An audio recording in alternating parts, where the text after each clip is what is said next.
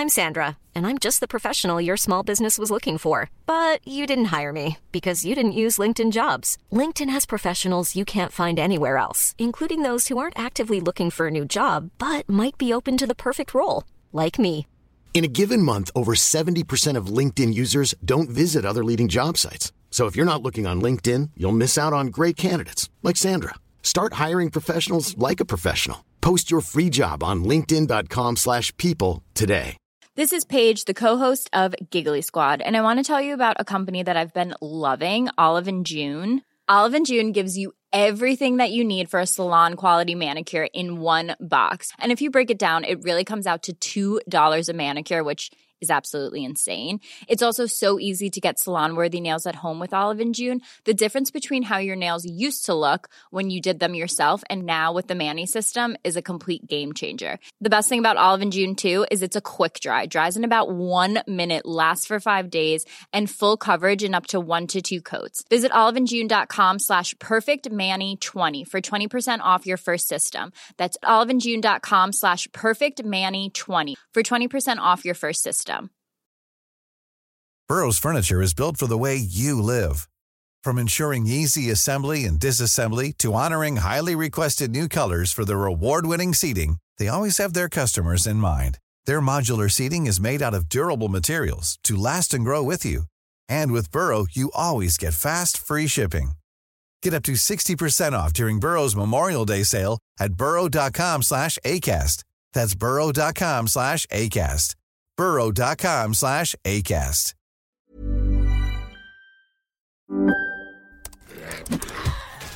Wait, are you gaming? On a Chromebook? Yep. It's got a high res 120Hz display, plus this killer RGB keyboard. And I can access thousands of games anytime, anywhere. Stop playing. What? Get out of here. Huh? Yeah, I want you to stop playing and get out of here so I can game on that Chromebook. Got it. Discover the ultimate cloud gaming machine, a new kind of Chromebook.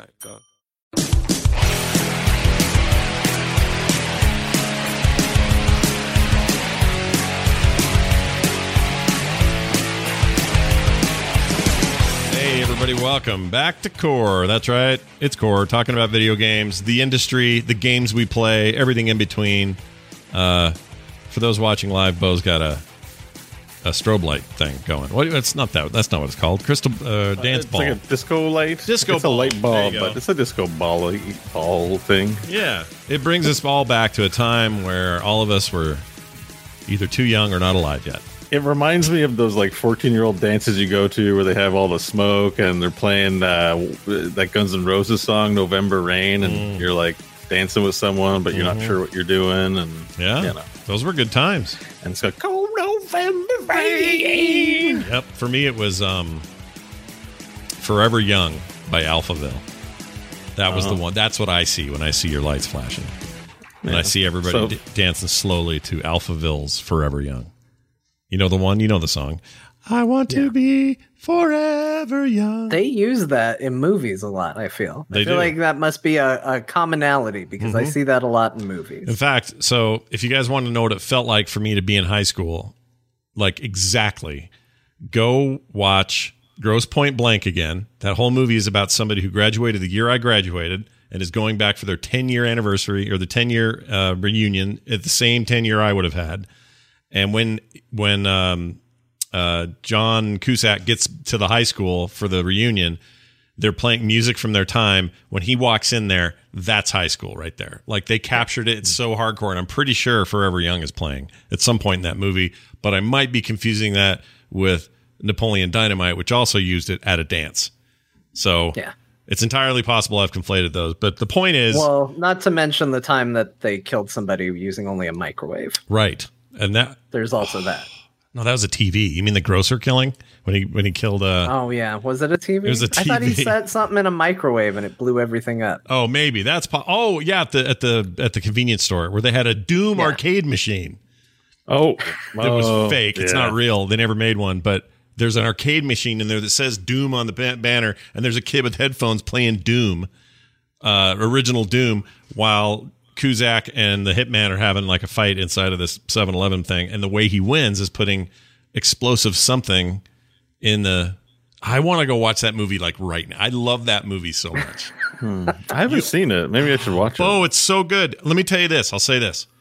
You'll never see, in my humble opinion, and this hmm. is a hard thing to say because there's a lot of things I like him in, but I have never seen anything I like Dan Aykroyd in more than this. Oh, Dan Aykroyd's awesome. So, So, great. He uh, plays this, he plays a, a rival hitman called Grocer. and he's crazy. He's so good. You'll walk away. I'm telling you, I'm promising you this right now. You have my sincerest guaranteed promise that you're going to enjoy Grosse right. Pointe Blank. I'm gonna make a note of it in my calendar. okay. Imagine John Hughes, like, you know, uh, Breakfast Club. John Hughes movie? No, but imagine that Oh. st- that kind of filmmaking mashed with the way Tarantino might make a movie.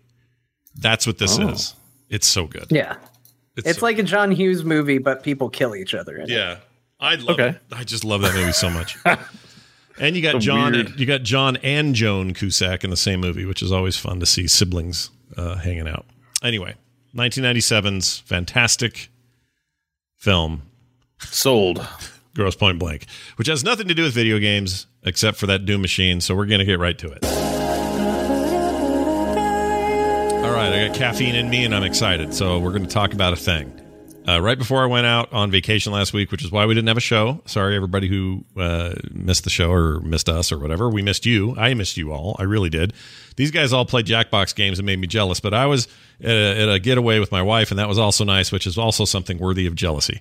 And uh, anyway, we had a lot of fun, and it was great. But the whole while, uh, there was a little piece of me that was going, oh man, your brand new Xbox Series X is just sitting under your TV, not being used right now.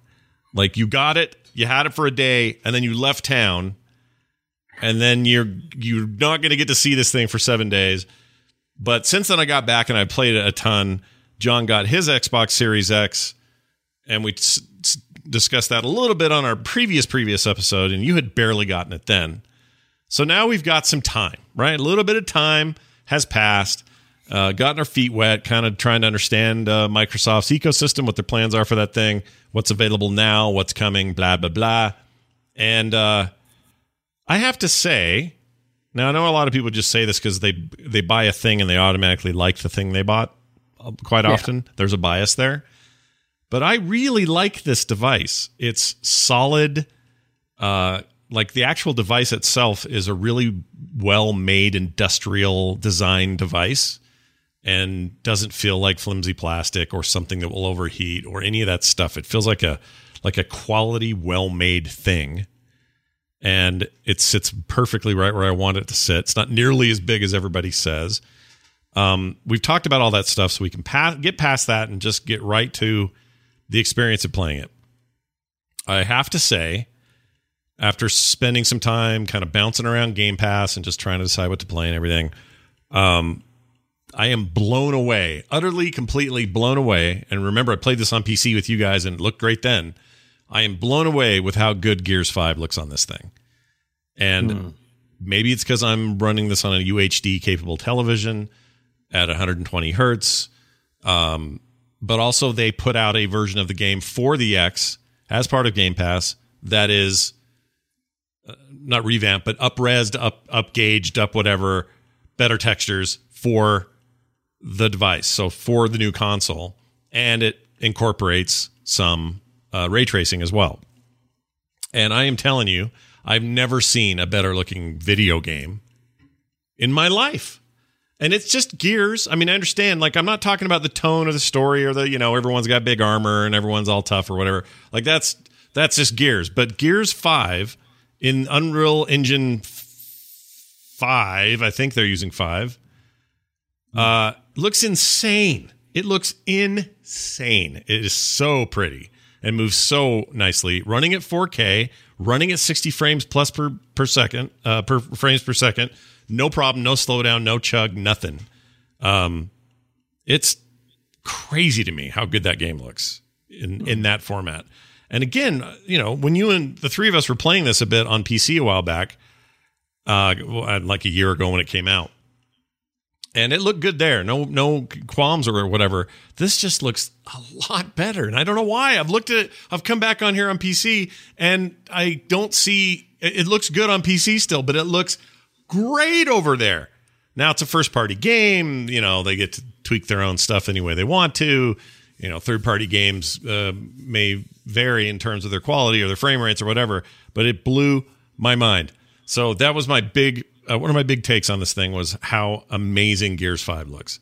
And again, it's a TV with UHD and, you know, OLED and blah, blah, blah. Like a really nice TV that makes everything look super nice, really good blacks and all that. Um, and so, you know, I don't know. That, there, some of that's at play, but very impressed. I also will say that uh, I haven't watched like a physical media disc in a long time, so I decided to put guess what movie in there, John. If you had to guess, what did I put in there? Mad Max Fury Road. Damn straight. First thing I did, took black and chrome, uh, except I did the color version, put it in. Because it's a two disc set. You get two. It comes on the same Okay. thing. Sorry, it's confusing. Okay, I don't know why I I said it understood right. it eventually, but it was like decided to watch Empire Strikes Back. it ended up being Return of the Jedi, but put in, you know, Empire Strikes Back. No, this was like the full the, the version I have on Blu-ray is is they they have the black and white, black and chrome thing that they did version of the movie, the edit of that movie, and then they have the color one on the other disc. So I don't know why I brought that up, but I watched Mad Max Fury Road in its full glory, and it looks insane and played great, and no problems there. So and it didn't overheat. And there's no fan going ah the whole time you're trying to play it. I hate that. I hate it too. You did an impression of my actual computer. Yeah, That's what my PS4 sounds like after about five minutes. It's just all of a sudden it's like, are there jets flying overhead? Yep. What's going on over here? Yeah, I had the same thing with my one of the 360 models I had. It was really loud. One and the PS4, PS3 was really loud. My my PS3 sounded like a freaking plane taking off. This is just dead quiet. I hear similar things about PS5. Nice, quiet new consoles. I like that a lot. Um, anyway, blown away by that. So then I thought, well, what other stuff in here is like Series X and S ready? Like, what what have they done first or third party here to, to get us going? And I remembered, oh yeah, No Man's Sky is supposed to be all upgraded and stuff. I don't know if the PC version is yet. They did. They did they? Okay. it. So So, that- uh, if you are on ultra settings on the PC, you are seeing the upresed for next gen consoles version of the game. Okay, very cool. That's good to hear. When did they do that? Is that in the last couple of days and I just missed it or something? Or That was, was the that was the launch day for the Series X. They Oh. launched simultaneously. All right, I missed all that. Well, I'm glad I checked it out because that looks amazing. I'm sure it looks just as Mhm. good on a maxed out PC as well. I haven't tried it there since the changes, but looks beautiful, runs great, just milky smooth frame rate. I'm probably going to sit on the couch and play a lot of that game again. Um, then the one here's the other nice thing: that game doesn't depend so much on your progress. Like you, it's fun to do new runs in it, um, because everything's kind of new every time. You know, new planets, new systems, new whatever. So it doesn't bother me at all to not have a shared save on that because I have it on Steam, and I have progress on a save or two, but I don't care. Like I, it's I'm not precious about that save the way I would be an RPG or something. So Right. hopping in on the couch and just playing No Man's Sky feels great. It's it's rad, and it comes with Game Pass right now, so it's not costing me anything extra to play it. so anyway, loving that. That looked great. Uh, the other big jump out for me was uh, Gears Tactics is very fun on the console. Very fun couch XCOM turn based stuff happening there. Again, was already on PC, but here it is there. Looks good. They added um, again some features that the console takes advantage of, including frame rate, resolution, and ray tracing. So that's all looking good. And then the other big surprise for me was a game that was originally for um, VR. It debuted on PlayStation VR and then eventually ended up on PCs. Epic Game Store had it first. I think it's in other places now. But Tetris Effect has been a pretty big hit since it first landed in 2019 or 18, whatever it was. And um, my problem with that game was never that I didn't want to play it or any other issues. I just didn't want to always have a headset on to play it. And this version that they made called Tetris Effect Connected, which I believe is exclusive, at least for now, to the Xbox Series X and S, uh, is great. It's just great, dude. Giant, freaking loud, cool, badass Tetris business going on, and now it's two player. Woo! So I can play with my wife and have her get mad at me. So there's that. I love Tetris Effect. That game was phenomenal. so good. I I really loved it. Music was great, visuals were great. That was a fantastic just chill on the couch game. Well, the good news is this brand new version with the two player mode and the fully intact single player mode is is just as nice and again on a giant screen with your butt on the couch. It's it's, it's a slice of heaven. I also synced an Xbox One controller to the device, so I've got two controllers going, and it's seamless, no problem, works great. I mean, there's differences in the controller, but if you're playing with somebody in co-op or doing something else, it's no big deal. Like their D-pad's slightly different. Uh, other and there's no share button on the older controller, but other than that, it's pretty much kind of a similar experience. So really enjoyed all of that. Um, but yeah, my experience so far with the X is pretty strong. Uh, I don't really have an exclusive to talk about because there isn't one at launch that's significant. I mean, other than stuff that like Gears was a, a exclusive console launch for this console, not the one at the time the PC version came out first, which is a little unusual. So there's that. But I don't know if that really I mean, counts. there's there's a decent chance that a lot of people are in the same boat that I- was in, which was, you know, maybe you were a big Xbox 360 person and then, you know, choosing between the Xbox One and the PS4, you went PS4 and now you're going back to Xbox with the Series X and like all those Xbox One games, maybe those are all brand new to you. Yeah. Um, it, you know, if you didn't have a PC that could play it. And I think, Scott, would you agree with me on this? Because this is kind of what I said last week, and I feel even more strongly about it this week, which is yeah, there's no console exclusive game, but I don't know if I've ever had a new console that I booted up and just went, oh my gosh, what am I going to play? I got so much I could play. Like, I just felt like I instantly had this insanely huge library instead of, well, I'm going to play one of the two games I got with the console, and that's what I'm going to do. Yeah, this is a that's a marked difference this time around, which is again my main motivator for even getting it was this is I believe if not the future of gaming this model I mean I'm not saying Microsoft alone uh, Sony could easily adopt this model moving forward but this model of gaming is the future and if not everyone else's future it's definitely mine it's like how I like to play I don't want to. I love to sit down to a new game and play it and beat the hell out of it. I'm doing that with Valhalla right now on PC. I love it. Blah, blah, blah. But I don't. Most of the time, what I like to do is go, I'm in the mood for something. And Tetris is going to scratch that itch right now. Or I'm not in the mood for that. I want to go play multiplayer shooters, which I did. I went and played Gears multiplayer for a while. By the way, there's still ple- tons of people playing that game. And I did all right. I did okay in there. We just played team deathmatch and stuff, but it was really fun. Anyway, I wouldn't mind playing more of that again. But um, the experience. Oh, there's another thing I want to speak to. The experience of logging into these games that I already had on Game Pass on PC and been playing for ten months or whatever. In some cases, when I got in and chose my profile, which is just a you know a single A button click away, all the saves just are there. Like it just says, "Oh, okay, we see you've played this. Sync, done." It's a little like playing on multiple Steam machines, I guess. And it's so simple. I didn't have to think about it. Don't have to copy anything weird. Don't have to do anything weird at all. It just works, and I really appreciate that. Um, and all that stuff's very snappy. There's no real waiting for that sort of thing. Um, all this quick resume stuff's working really well, including those EA games on EA Play. I fired up your uh, your Lost Jedi Monkey Boy Redhead Man Saves the World game.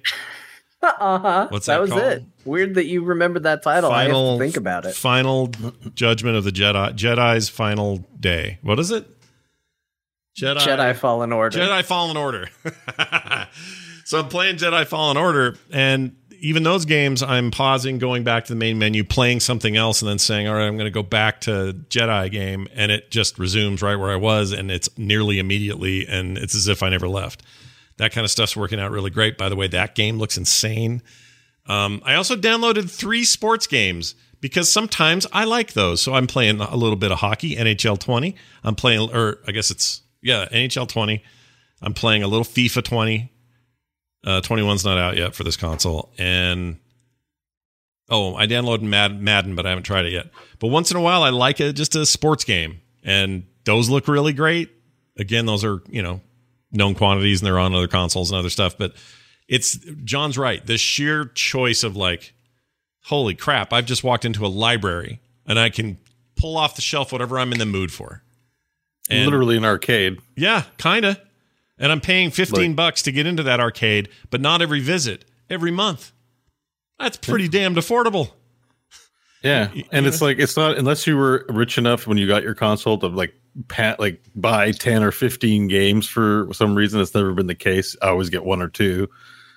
It's a really great feeling just to have all these options and to to try them all. It's I realize the subscription has been around before, but this is the first time something's launched where you have. You know how you're worried? I think we mentioned it before that Xbox didn't have a flagship launch, and that was Mhm. going to be a problem, like PlayStation seems to Right. doesn't feel like a problem anymore. Do, does it? Am- am I Doesn't asking? feel like a problem to me. No. In fact, if No. anything, like suddenly Gears 5 feels like a brand new video game that I just bought. It feels that new and that interesting. And even though that thing moved over my saves, I'm like, I'm going to go fresh through this campaign. I'm just going to just going to relive I mean, the whole thing. I want to play Spider-Man Miles Morales. Of course. I do.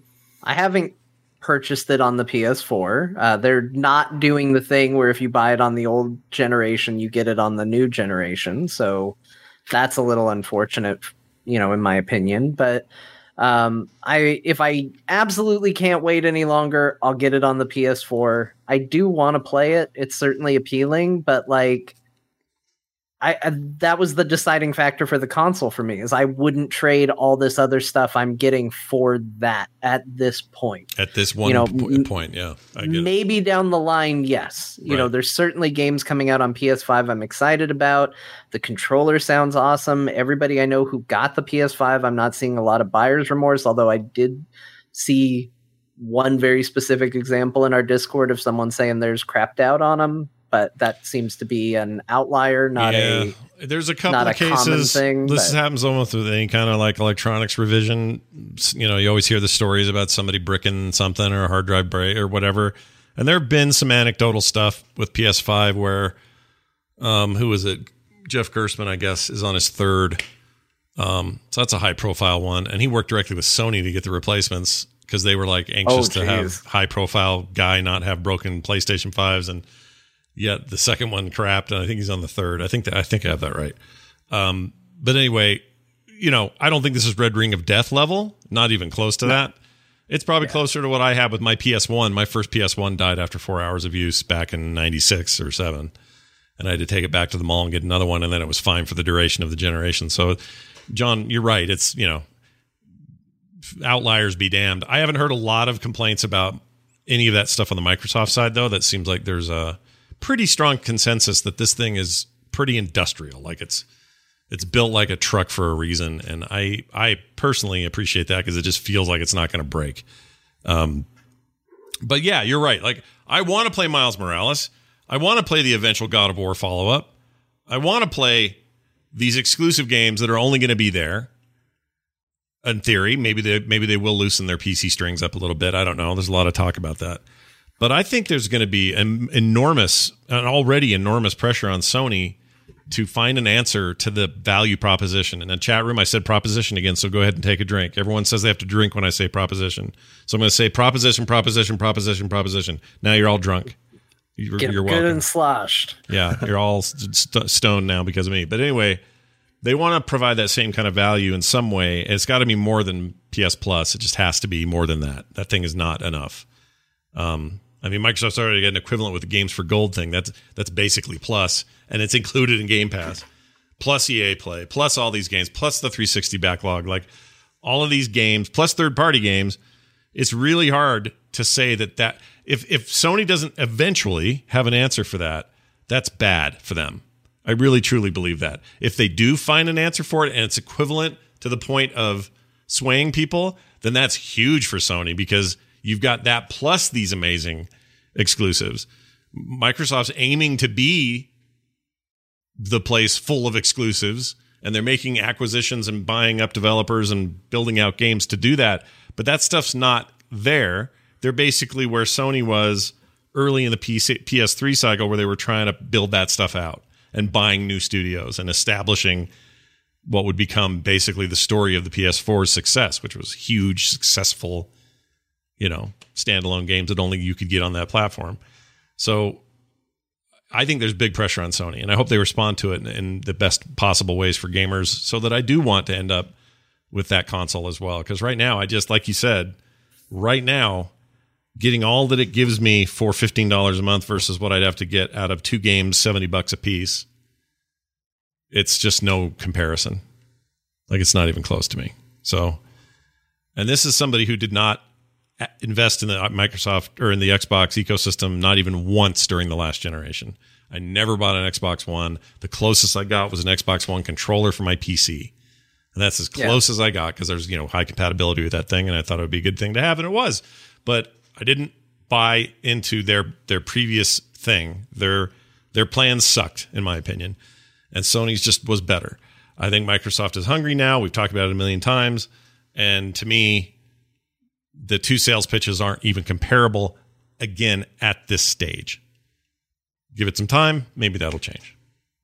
Price is right, and the quality of games are there too, right? Yeah, and that's the yeah. other thing. I didn't even talk. You know, like I got, I paid, I just got the console, you know, raw, raw dogged it. uh, yeah, whereas, did. whereas John did the John, you're doing the monthly thing, right? The pay it down yeah, for two years thing. Pay pay. I think it's thirty five uh, a month, and that pays for my Series X, but it also pays for my Game Pass. So right, so that's all that's included, included in and by the end, yeah. you're going to spend sixty bucks less than I did overall, yeah. um, which is crazy. They even did that with no interest, but those those are valuable. It's a valuable thing that they presented, and I just don't know how you compete with that just yet, except re- on the strength and on the back of a really strong first party history at Sony. And so this is so interesting, isn't it? This is going to be so much fun to watch the next eight years or so. Well, it makes me wonder what else they got up their sleeve because it seems to me this reads as a strategy that the biggest goal is not to make a ton of money or to have the best games, although they're doing all of that. It's to get the boxes in, in as many households globally as possible. Mm-hmm. And they're basically giving it away. Like, you know, with the $35 a month. And you know yes you're paying a little more for the box this time around but paying a sub to get the games is not expensive. You just got to get over that one hurdle of buying it and you're done. Yeah basically yeah. You know it's, it's super great. And and that's a great pitch for parents. They don't want to ha- want have the hassle of knowing which games to buy. Here's your xbox. There you go. We'll pay the subscription for, here's a year subscription. Done you know or get shovel the laneway and i'll pay you an allowance that'll uh, you know pay for your subscription kind of thing. Well, there's so. some concern that I've ruined my nephew's life, and let me tell you how I did it.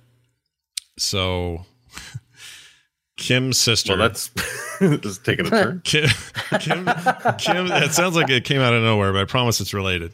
Kim's sister came to to Kim and said, "Hey, um, the boy wants a PlayStation Five, and we can't find one anywhere. Does Scott know anything about what how we can get one?" And so Kim comes to me and says, Hey, Sarah wants to know this. And I said, Oh, well, has she considered an Xbox? Not that it will help her find one because they're also extremely hard to find. Um, as far as I know, just as hard. But have you talked to her about what that thing is and how it'll work? She goes, Well, I don't really even know. And I said, Well, tell her this. And I just laid out some simple stuff like if you get the PlayStation, which he really wants, because that's what he's had, right? So he doesn't know any better, then She's going to buy the console for 500 bucks. She's going to buy Miles Morales for another 70. She's going to buy but uh Bugsnax or something else for another 70. uh-huh. Um and and I said or she's going to either spend 500 and then just $15 a month and then there's a million games for him to play or she's going to buy this whole thing that I just sold sold or told her about but do it at 25 a month or 35 a month depending on the console and that this many games are available. All the Microsoft first party stuff will always be there. Third party stuff comes in, stays for a real long time, and is discounted on the way out in case you want to keep it if they leave. Um, some of the third party stuff is staying in perpetuity because they have deals with Microsoft. Like I tried to explain this in a real simple way as best I could because it is a little complicated sounding if you're just used to buy machine, put in game, play game. You know what I mean? This is mm-hmm. different than that. Uh, but she was like, "Oh, we're not getting a PlayStation." we're doing this.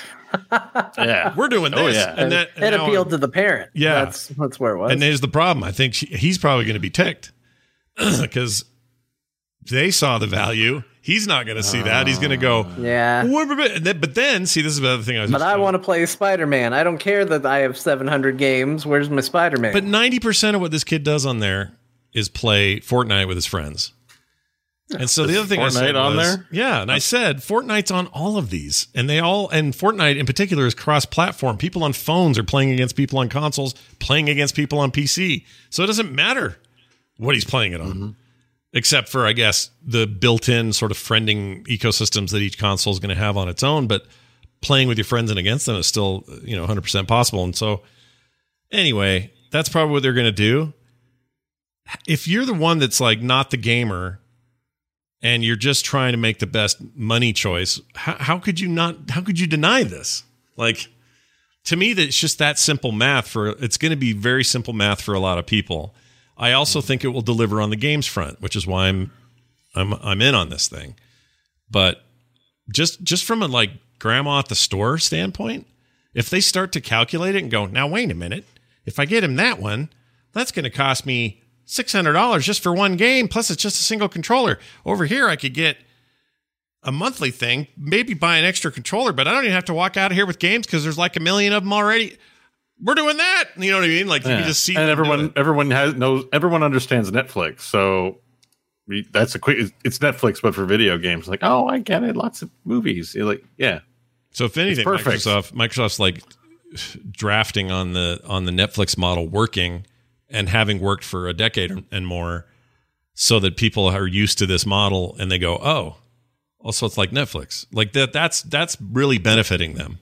and Netflix is easy and wonderful to log in and browse movies for and all that stuff. So it's a it's a good Netflix and the services like it. I think are well regarded overall throughout the world.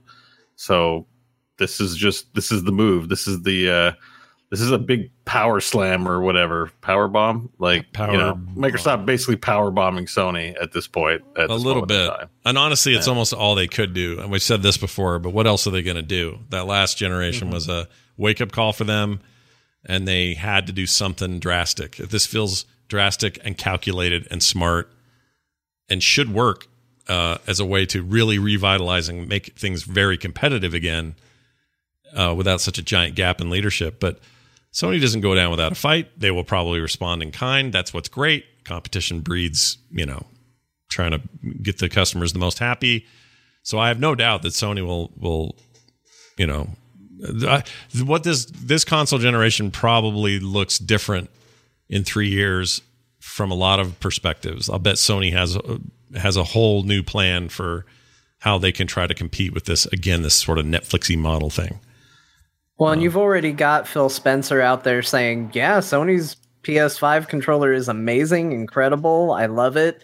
It's a game changer. Like, that's the terminology he's using. He's like, this is a game changer. He says it's on video game manufacturers to learn from what they did with this controller because this is the future. Yeah. Like, he, and, and he's gushing about it. He, he's like, yeah, we, what they did pushed everything forward and we need to adapt.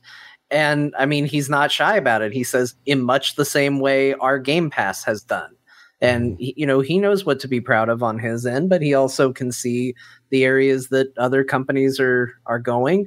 Whether that means it's something that Microsoft adapts, maybe there's a, a new Series X controller that comes out at some point that takes some of this technology and puts it in it.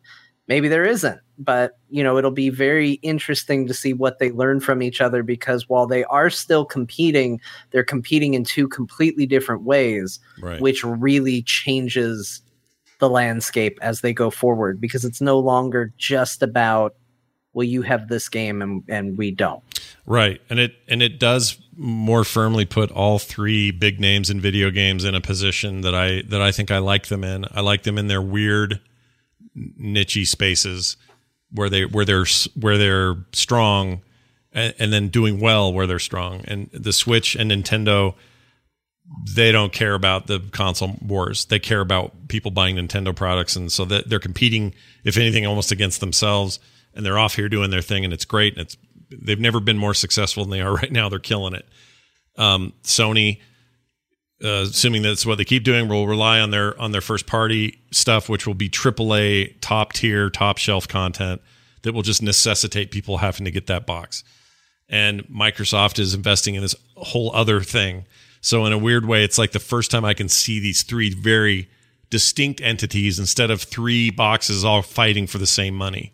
They're now three boxes that you'd have a hard time turning down at least two of them because this one's going to offer this amazing portable experience and you know Nintendo first party. And this one over here is going to be the Netflix of gaming. And this one over here is going to give me AAA adult driven games that that never you know that are always amazing and top tier. Like I I like that they're all digging in in their little space and it's not just okay everybody the same starting line. Okay the same race. Okay the same specs. Like I like it when things are spread out a little bit it's just more fun to more fun to be a part of that. I think. Anyway, Xbox Series X, it's a thing. Nobody has a PS5 here yet, so sorry everybody. Yeah, my mom's trying to get one, so I might get to play one at some point. Oh, nice. I don't know why she wants one so bad. Yeah. I think because she has the PS4, and so her logical next step is kind of what you said. I need a PS5 now. Yeah. Because I told her the value proposition, and she's like, "Well, we just want to play card games." I was like, "Well, you don't even need a new console to play card games. In fact, you don't even need a video game console to play card games. You could just get cards." Yeah. But she seems very set on a PS5, so that Maybe she might saw something she up- liked, and it's only available on PS5. I don't know. Cribbage don't- Unlimited or something like that. yeah, I didn't see any ads for card games that made her go, well, it has to be the PS5, but that's well, what's her what's her head poison of choice? Is she a bridge player? Is it canasta? I don't know. She won't even say. I'm just like, well, what do you want to play? Card games. What, uh, okay. Do, Hearts? do you need a console for that? But Rummy? Gin rummy, yeah, could be. I like gin, not the drink, the game. But yeah, like uh, you know, I would probably.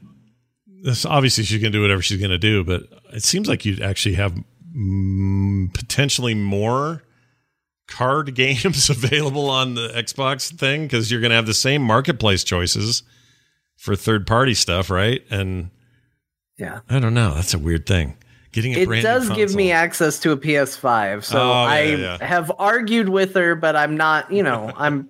If she pushes back, I'm like, all right, well, you win. You've argued, but you I'll- haven't argued. Argued. I understand. Here, Right. Here's what you can do: is you could actually swap it out. Is there card games on the Xbox? just switch the console when she's not paying Yeah. attention. Yeah, just bring the Xbox over, take the PlayStation, play your Miles Morales, and then switch it back, and Sure. No one, not? no one's the wiser. feel like Yeah, Beau, I I, think feel like that's a good idea. Like there was a That's weird smart. update to the PlayStation. It had Xbox all over. What does that mean? This Anyways, controller got feels weird. Euchre. Yeah, this controller's shaped different. I love that idea. But uh, yeah, you'll have to let us know how it goes. My daughter, uh, similar thing. Her whole life is based on where can she play the next God of War because that first this first new one blew her mind so much. It was really, really good. Just completely like just embraced everything about it. And so she's like, wherever the next one of those is, that's where I'm playing it. And so she doesn't care about anything else. So if my daughter ends up with a PS4, then that's how I'll cheat and uh, sneak in whatever. But I still don't want to go spend 70 bucks for their first party games.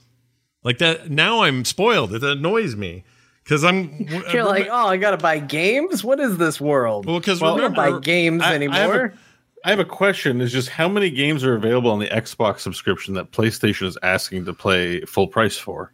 Well, if you're talking for well, so all the first party stuff from Microsoft is on Game Pass. So that right there. So for example, if you wanted to play Forza 7, which is their top end car simulation unit, you're you don't have to go buy that game for 70 bucks. But if you want to go play the new uh Gran Turismo when it comes out, you're going to pay 70 bucks for that thing. Like they don't have a model where their first party games are a subscription based access model and and having that be available to you in perpetuity as long as you're subscribed. Their plus system right now is just hey, there's a few games that we're going to give away for free every month and it's a mix of like small third party indie games. Sometimes a decent game will show up that's like pretty big but they're always a couple years old. Like it's not the same uh, by any stretch. And then on the on the Game Pass side, it's not just Microsoft games that are at launch available. There are plenty of third party games. I mean, how many times on the show have we said, "Oh, I really want that new Carrion uh, indie game." Uh, I'm to just pay 20 bucks here on Steam. Wait a minute. Maybe it's on Game Pass. Oh, shit, it's on Game Pass. Like it just happens all the time. So as long as they keep that up and acquisitions like Bethesda and other stuff, it seems like it's going to be hard to deny the value again. The value. It's the value, man. The value. The value. I'm not going to say proposition. Oh, I just did. Yep. What are you going to do? Anyway, uh, some uh, good news, I think, in in the news outside of all this. Uh, the Hitman people, the people that made the Sorry, Hit- Scott. I just gotta say, don't don't let Dwight Schrute get under your skin. Oh, he's. he's a, I want everyone, all the listeners to know he's, he's Dwight. He's, he's worrying about what Dwight thinks. yeah, it is a little bit like Don't even do that. the Dwight types. We shouldn't worry about, should we? We really Love should. you, Dwight Schrute, but you know, Do you really? You don't really. You don't love him. oh, I'm sure it's not really Dwight Schrute. I mean, it's what we're all picturing, though. Right. That's not the real Dwight Schrute. The real Dwight Schrute roots on TV. Yeah. the real hero of The Office was Creed, so we can all agree on that. I love Creed. Uh, the Hitman developers, the people that made Hitman 1 and 2, these new Hitman movie games, not movies, games, they're amazing. They're fantastic games. They are making a James Bond game. How do we feel about this? John, do you want to play a James Bond game? And do you hope it includes throwing a fork across a kitchen to kill a guy? What do you what do you hope there? I have no idea what a James Bond game by them looks like. I just know that I'm excited for it. Yeah. Like that's they the Hitman games that they made are so perfect in walking that line of being self-serious and also ridiculously funny at the same time. Yeah. Uh, they nailed that tone and that sort of tongue in cheek. And I think James Bond will play strongly to that. So I don't know what they're going to make. I mean, the problem is, you know, as soon as you say we're making a James Bond game, people immediately think of GoldenEye. And if they tried to make GoldenEye, I don't think that's playing to their strengths. So, you know, I think you have to say, like, hey, this is probably going to be a game in their wheelhouse, but, you know, you never know. Um, I I'm excited. kind of hope it. yeah, I kind of hope it is. Uh, you know, more stealthy, creative sandbox stealth style. Like if it's Yeah. not more of that, then I, it's a mis- uh, My opinion is that's a mistake because that's their strength. Yeah, why do you why do you go to them? Right. Yeah, is the is the question. Why why go to them if you want somebody to remake a first person shooter? Right. you know? Same reason you go to So- Gluteus or Glamorous or whatever their names are that made Baldur's Gate three. The what are they called? Le- Varian, V- Valerian. What is it? Vi- Larian. Larian. Larian. It's not Valerian. like the steel. This is this game is Valerian steel. Shit, I can't remember names today. But yeah, like those guys, you go to them because they know how to make turn-based, tabletop influenced, amazing story-driven RPGs with great mechanics. That's why they, you do. So yes, in this case, you go to these guys because Hitman they know not, or the Hitman people know how to make a really great sandbox, uh, figure it out, freaking stealth action game. It's the perfect combo if they play to those strengths. So I'm I'm in. Uh, will it be? Here's what. Here's the bigger question, because those games always had a bunch of skins and clothes and all the weird shit you could do in them. Do these games feature the first run through the campaign is like you know you're uh, Daniel Craig, but if you want later on, you can like put on your Pierce Brosnan skin or your uh, your freaking uh, you know whatever. That'd be cool. I mean, they got a lot of costumes they can pull from in that history. I don't know if they'll get actor likeness rights, but uh, yeah, That- that would You be the way to do you it, can though, have him then- dress up like a clown if you want to get your. I know it's Scott's favorite James Bond, but the the lesser of the 007s in there. Uh huh. Yeah, I was What's gonna it- say, the James. Isn't it be weird because James Bond is a spy that does no spying, pretty much? I mean, well, Like, He tries. he does. You yeah, know what? That's a I good mean- point.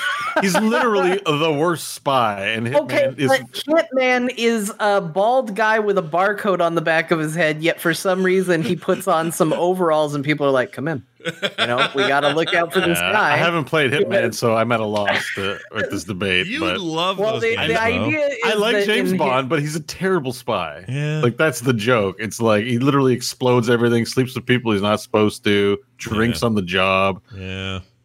Yeah, you're not wrong. It's true. They give him a bunch of gadgets. He doesn't respect them or use them properly. Endangers people. He's the worst spy in the history of spies. He of takes spies. Q's lunch and is Yeah. like, "What does this do, Q?" And Q's like, "That's my lunch." And Yeah, that's he- funny every time. The, he gets people killed all the time, and then has to go on some redemption arc to like you know do the thing. And yeah, yeah. I mean, he's you're not wrong. I like the James Bond movies, but I'm just, I just that's like what you said about Hitman. And I'm like, I don't picture James Bond being very careful and sneaking up on someone and attacking them. I assume it all goes wrong, and there's a huge action set piece like style. So that's where I'm just like, I'm wondering what they're gonna. co- I'm very curious what they're coming. Well, I up never with. read any of those books by let's I P P Ian Freely. Fleming. Ian Fleming. I P Freely. Jeez. Famous author. Didn't Er- didn't Ernest Hemingway guess write one of those? Yeah, he loved the double O, but he was um uh they those I've never read the book, so I couldn't really speak to maybe there's I mean maybe there's more of that in there, but John but Beau's right. I think you can do a lot though, and and bring out the spy bits. If they lean into the joke that he's a terrible spy and part of the game is you try to be a spy and then screwing up is part of the game. Because in most stealth games, you're like, oh, I screwed up, got to start over, or I got to Well, kill 5,000 guys. I I, mean, know. that is It- that's what you're describing is Hitman. Like because Hitman Oh, is this like you're you're a professional, you're the most lethal assassin in the universe, and then next thing you know, you're throwing fire extinguishers at guys' heads, dressing up like them, walking around as a cook, getting caught in the wrong place, running around dumping bodies, and like it's sort of about it's starting off as a badass, like, yeah, I'm friggin' John Wick, here I go. And it's ending in, oh shit, oh shit, oh shit, oh shit, oh shit, oh shit, oh shit, oh shit, as you Mm. run through a building, just panicking and putting out fires that you've created. In a chicken suit, Okay. usually, or something weird. Yeah, yeah dressed as usually a dumb mascot or Yeah. something. yeah, see, I only ever, I've never played a Hitman game. I've only ever seen the marketing and I've seen the ridiculous stuff, but Yeah. I don't have a sense of just how much that, how Yakuza it is, basically. Right. I think I think you would really enjoy those games if those ever pop up on sale for a, a good deal or whatever. Yeah, I should check them out. Actually, I've been Game meaning Pa- I think to, Game 'cause I- Pass has the new one. I think. I think it does. I'm not sure. It's one of those things where you you get out of it what you put into it. Like Yeah. I could tell you about a hitman kill where I infiltrated a church and then I found a sniper rifle that I smuggled in and I lured somebody out onto a patio and then from across the way I lined up the perfect shot and took him down. That sounds cool and that sounds neat. But I can also tell you about the time that I dressed as the mascot for a local sports team and wandered through a party before making an exploding golf club blow through the top of a guy's head while he was out golfing uh you know just for fun like you you kind of decide your path and it can be as ridiculous or as cool as you like yeah. Okay, so it is very sandbox. Very It's- okay. sandbox, yeah. Uh, But it, but it, the sandbox is is structured in you know, like if you're at a if you're at a party on a boat, uh, like a yacht, and you're trying to kill some guy, your mar- whoever your mark is. The like the party is is static, like it's it's a it's a boat, and there's only so many rooms, and it's you know stairs here and there or whatever. But the people are all milling around, and sometimes they move, and sometimes they're suspicious of you, and others aren't. Some don't care, some are drunk, whatever. Your job is to go in there and go assess that situation and then just come up with your own answer to solving the problem which is i got to assassinate this guy and not get caught. And turns out that is a winning combo. It's a really fun thing to do and they just let you go nuts so i'll need that to happen here or else what are they doing like what's even the point? point and it's a game where throwing things ra- whatever random objects you find on the ground is better than pulling out your gun and using it like Right, if right. you're in a if you're in a chase it's better to throw pasta sauce at people's heads than it is to pull out your gun and start a gunfight like because it'll get everyone's attention and it's pretty much game over. I Right. guess right. well he hits everybody in the head if you lock on and you throw something it's gonna hit him in the head and it's gonna knock him out so you just pasta sauce pasta sauce Yeah. pasta sauce and you've got three people laid out on the floor yeah it's insane that game what you can do it, and, and and sometimes playing feels- this game, it sounds perfect. Oh, you should. It's so good. But uh, yeah, we'll see how that goes. That's coming soon. They said next year, I think. Um, Marvel's Avengers. This is a game John owns. Uh, it's having a hard time. Thanks for putting that in there. No Yeah. problem. It's not. Are, You know, are you Avenger shaming? John paid money for this. look, this is no. forward. You know, this is no two hundred dollars for a lifetime of uh, of Star Trek Online. But you know, whatever. It's fine. One of I'm- us needed I'm to, gonna play it one day. Yeah, yeah, who knows? But dropped this thing dropped 96% of its player base in November. 96%. Uh, Is it now supposed to have a player base? it did for Yeah, minute. it's supposed to be Destiny. It's supposed to be uh, What? I'm, I didn't hear that detail. Anthem. Oh. It's supposed to be those. One of It's those. supposed to be one of those. They didn't market it that way at all. I don't think. Well, all the early That's a good question because I I feel like everything we ever heard from know. E3s and demos and stuff did sell it that way. But Oh. but to the general public, I don't know what this was sold like. I mean, I, I think don't it got they- sold as a single player campaign. Like No, I, 'cause I when- think Beau's right. Like Yeah. from When the they- outside, if you weren't invested, it looked like a single player action game. yeah. When cause when when they marketed like De- the first Destiny, it was like they showed you a level. Here's where people will drop in. Here's a world event. Here, you know, please know that this is an online game. It was, you John, you're right. Only single player stuff. I was like, yeah, some single player stuff with some replayability, just like they put it in other games. No big deal. Yeah.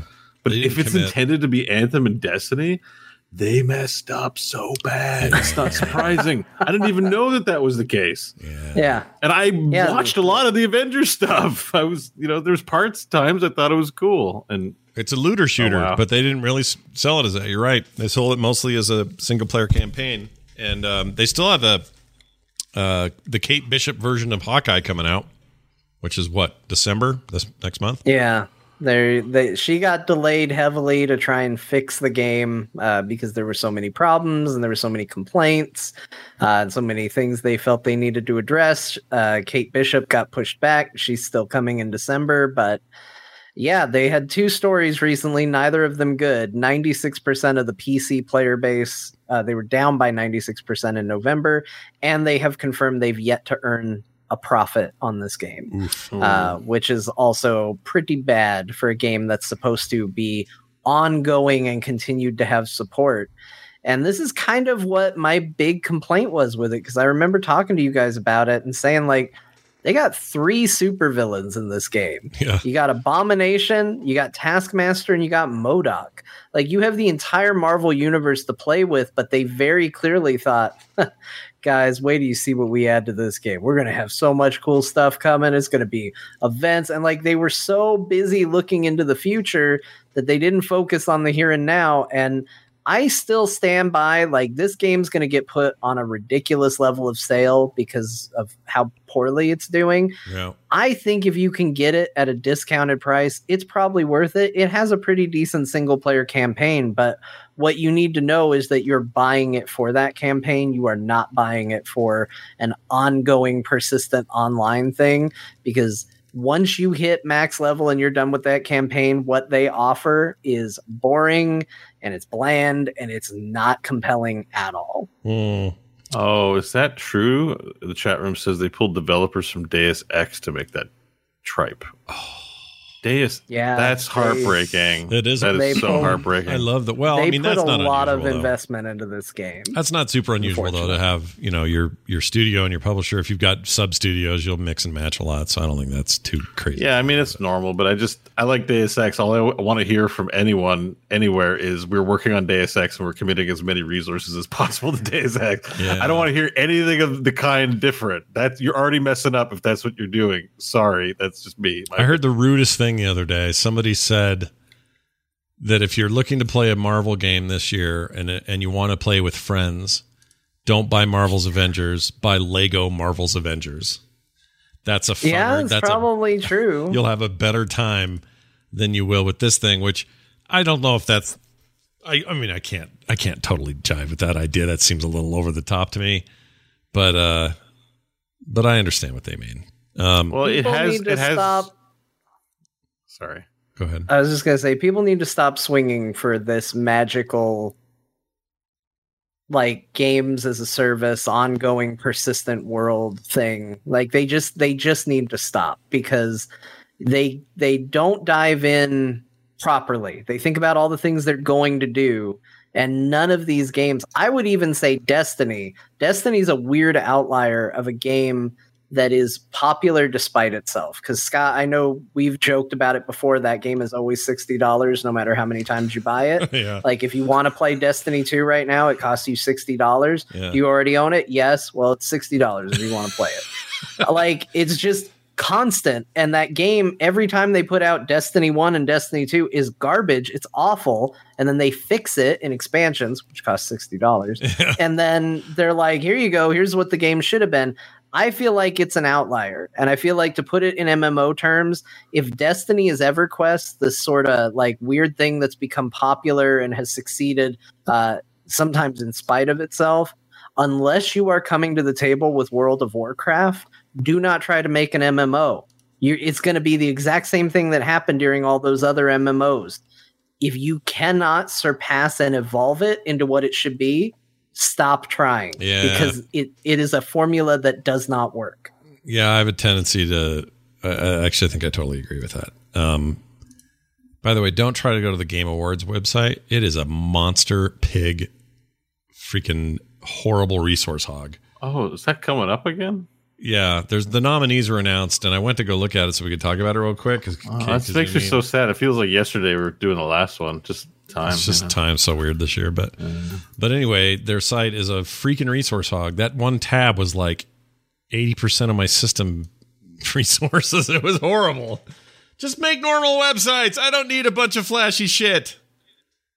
Literally, it had a loading screen. It had a loading screen with like a loading. Please wait. It does, yes. Oh my Oh, god, yeah, it's totally. I went there computer right despite your warning not to do it. I went there, so yeah. bad. It's so bad. Somebody called Geoff Keighley and say, knock it off. Just do awards. It's fine. Anyway, so we're not going to look at those, it turns out. Chat room, you're going to have to wait to talk about it later because someone thought it would be fun to have a 400 gigabyte website download all at once. All right. Hogger is uh, coming to Heroes of the Storm. We like to mention the Heroes of the Storm stuff since that's our origin here on Core. And uh, new character. And if I'm not incorrect, isn't this the first new character since oh, Mei. Mei, that's right, Mei. Not May the month, Mei the was. Mei the little Chinese this lady. year. Yeah. Did Mei come out in May? Yeah, I think they're I think they're on about two heroes a year now. Is Okay. about the speed. Which is what we I think we thought that was the case, Oh, right? M- Mei it's a. No, never mind. It's Overwatch. That's Oh. wrong. she, she came out seven years. She was a launched character. Oh, here, Wow, the Heroes my the Storm goodness. wiki. yeah. Hang on, I'll get the date. Well, I'll get, I have. A, oh, this is a great page. Yeah. Uh, Mei came out June 23rd, and then before that it was Deathwing December 3. And there were four heroes in 2019, and we're on track for two heroes in 2020. So okay.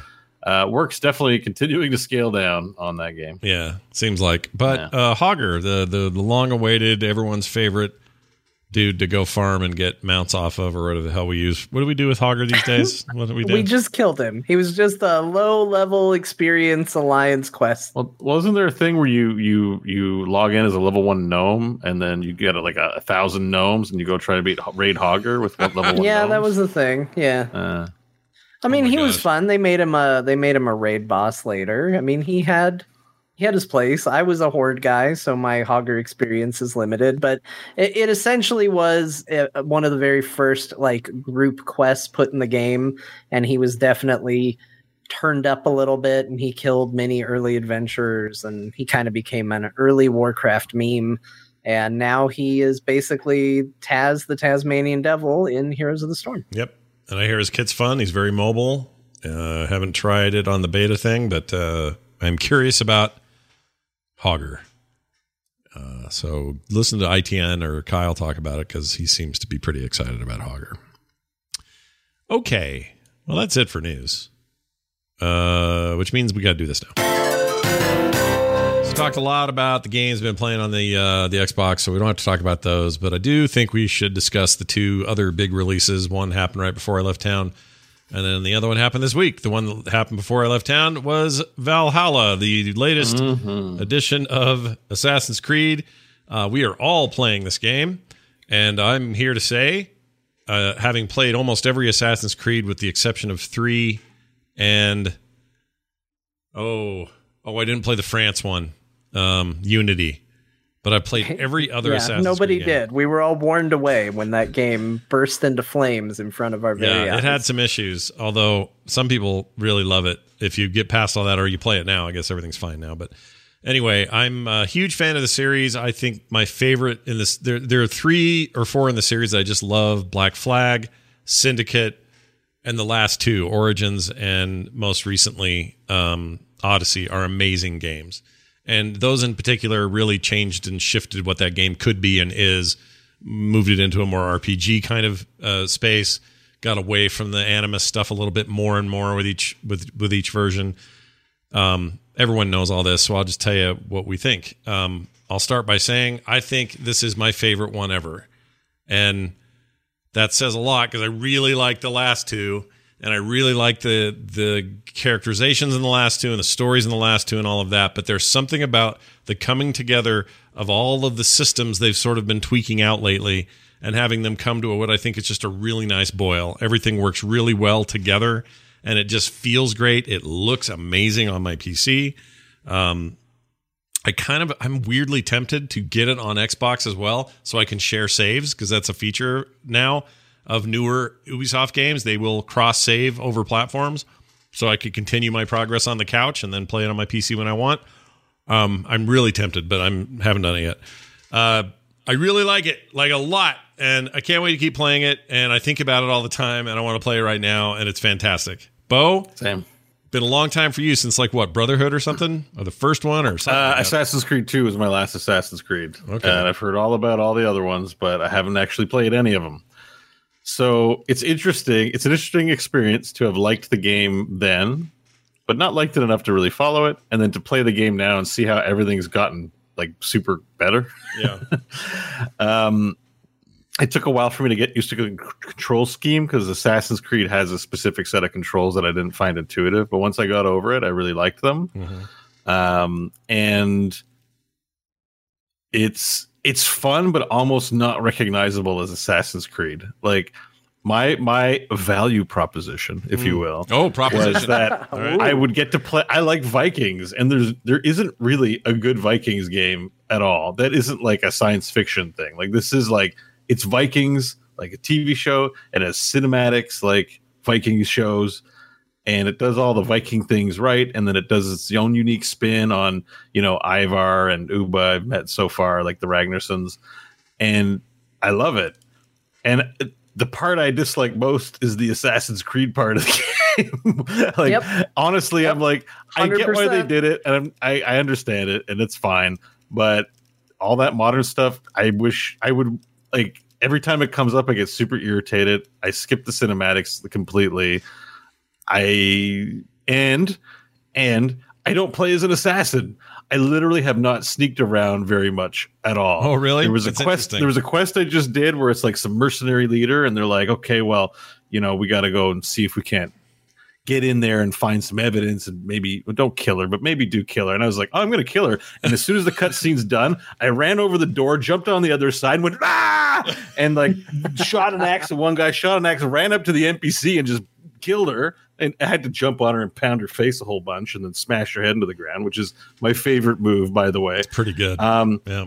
and and and then I'm like, I walk back and I was done, and I still haven't seen what the turn in is for that. I'm hoping they acknowledge how much of a badass that was, but I think They might. they go, nice job sneaking around, and you know, Well, here's the thing. So the game. It's funny you say that because the last two games got away from stealth mechanics a bit and focused more on combat that was a little more akin to I don't know Witcher or Souls likes or things like that. Not not nearly that in depth as a Souls game, but but you know you could parry and there were all kinds of breakers and left arm did this, right arm did that, that sort of stuff, especially in Origins. And then the last one, it was you could stealth, but it was it's still again not a focus of the game. This one actually brought stealth back in a fairly major way, weirdly, oh. because the game is about raiding camps and burning everything and being a Viking. And, and and that's there, and I'm glad that that's there. But there are tons of stealth opportunities, which I love in these games. So for me, the return to uh, um, stealth mechanics that are a little more akin to what they used to be, but also talenting my dude out to be very stealthy is one of my favorite things about the new one. So that's really interesting, and that's my point about this balance. You're I'm gonna getting- Well, go ahead. I'm going to go even more interesting because I'm going to go back around the world and say, I think this game's less stealthy. And maybe the fact that we are all sitting here disagreeing on how stealthy this game is is a testament to how well it adapts to your playstyle because Odyssey, I played extremely stealthy. Um, I, you didn't have to, right? But I did. This game, I have spent less time I mean, I automatically, you guys know I play rogues and stuff like that typically. So I will usually take stealth if it's presented to me.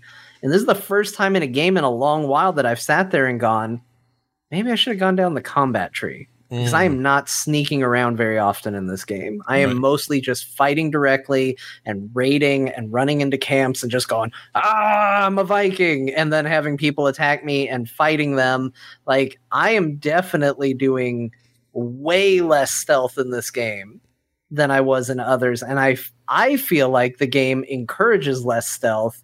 So that's interesting again to hear you guys say two different things. Obviously, we're all having different experiences, which just says this game will let you play the way you want to play. Uh, I agree. It lets you play. You get to organically sort of play the way you want to play it, and it may change throughout the game, or I don't know. You can also refund all those points and do whatever you want with those skills, which is good. Um, they give you if i had a complaint about the game and i don't have i really don't have very many at all um it's running great for me. I don't have any of the technical problems. Some people are reported. I'm just being just as smooth smooth as any game's ever been for me. It's beautiful freaking gorgeous game. Um if i had any complaint at all it would be the skill system. They've decided to go with this big scattershot looking path of exile style branching you know thing and it's all mm-hmm. constellations, which is a big deal in Norse mythology and all that. So I understand why they're doing it the way they're doing it. If I had a complaint though, that just feels overwhelming sometimes. Like I don't know which one to choose, and really none of it's too crazy. It's like go down this path and get plus five to life, and then the next step will be plus two point four for light damage, and then the next one's heavy damage, or or it's a stealth upgrade, or eventually a, a, new ability will be in the center of one of those and then it branches out to another constellation it's kind of cool in its way but it's really overwhelming as a as a as a yeah, UI I don't element. pay attention to it. I just try to get the big ones. Yeah, and it obscures what you're working towards. Like that was something that I I I'm, I'm sure you can go online and find it. It's not hard to put in the effort to figure it out, but.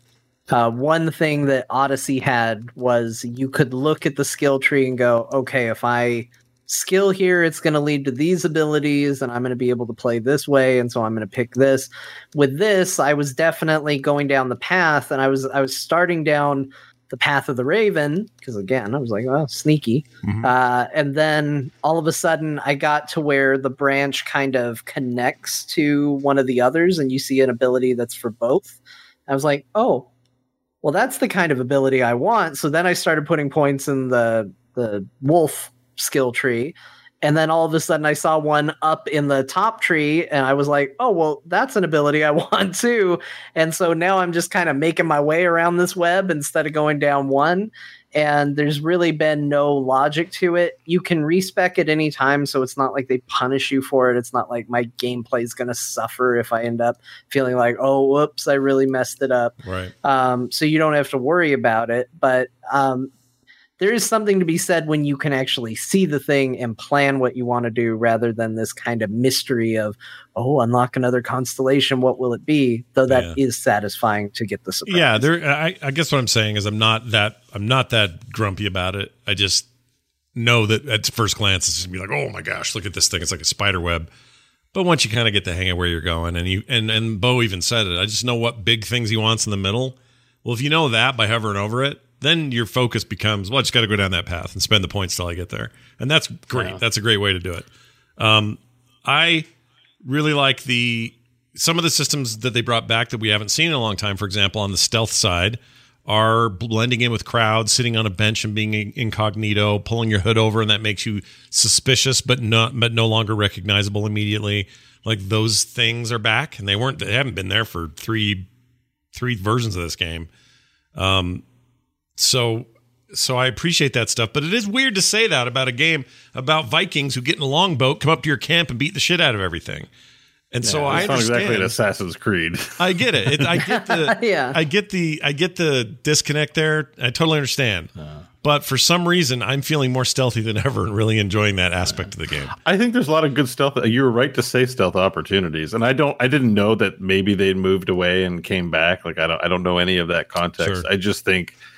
I just think I'm not interested in it. like, but maybe that's just.